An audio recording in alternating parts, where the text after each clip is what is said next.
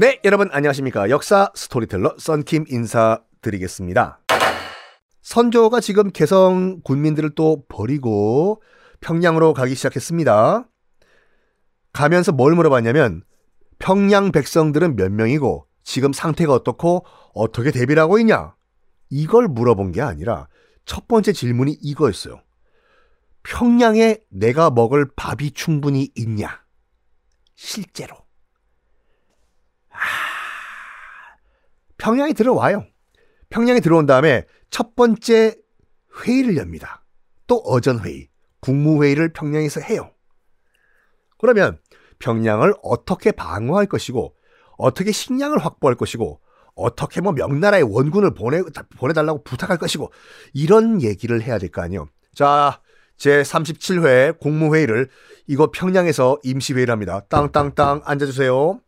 이렇게 해야 되는데, 평양 도망 와서 한 첫 번째 국무회의에서 토론을 한 주제가 이거예요.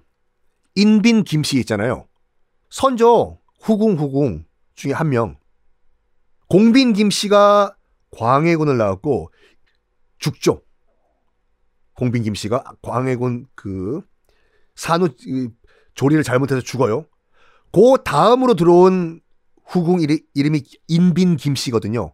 아이 우리 다 얘기했어요 이거 선조편에서 기억을 한번 되살려 보세요 여러분.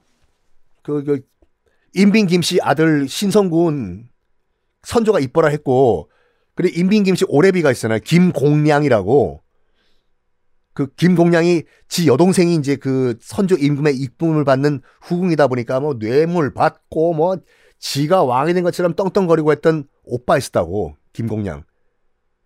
하여간 갑자기 김공량 처벌 문제가 나온 거예요. 평양 임시 국무회의에서 왜? 그러니까 그때 전쟁 나기 전에 있었던 일을 끄집어낸 거야. 전하, 김공량이 천한 주제에 여동생을 등에 업고 뇌물을 받고 지가 뭐 왕이 된 것처럼 뭐 떵떵거리고 권세를 뭐 어쩌고저쩌고 아 물론 그런 얘기를 전쟁 전에 했으면 괜찮아요. 그럴 수도 있죠.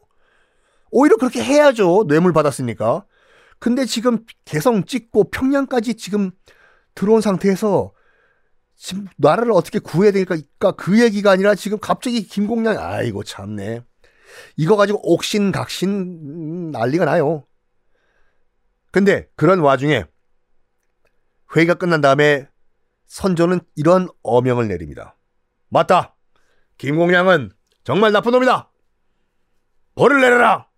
가 아니라 이런 와중에 평양에 와서 국무회의를 하고 내린 첫 번째 어명이 뭐였냐면 나 임금이 아, 첫 번째 어명을 내리겠다. 네 전하. 앞으로 내 밥은 생물로 갖다 바쳐라. 왜? 그러니까 생물은 살아있는 그 화로가 아니라 싱싱한 재료만 바쳐라 이거예요. 이 상황에서. 아, 실제로 선조가 평양에서 내렸던 첫 번째 어명이 이거였다니까요.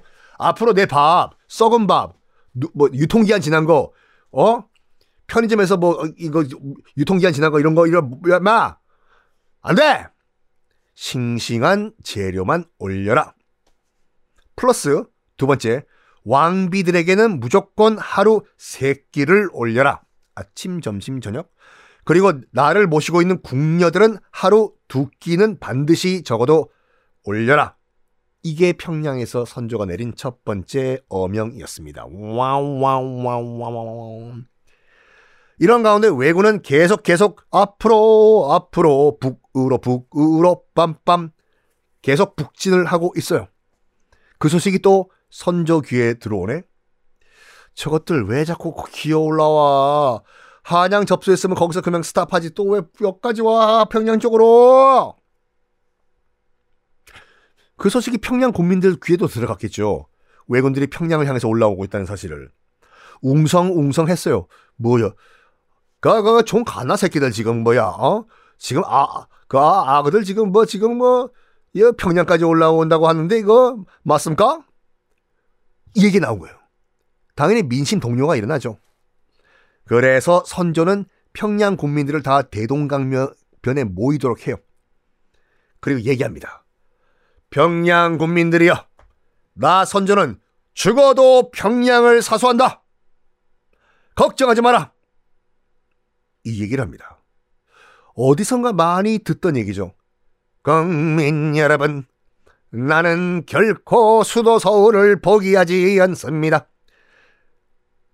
걱정하지 마시고 우리 대한민국 정부가 여러분들을 지켜줄 것이니 생업에 복귀하시고 종사하시기 바랍니다. 라는 방송을 대전에서 했다는 거.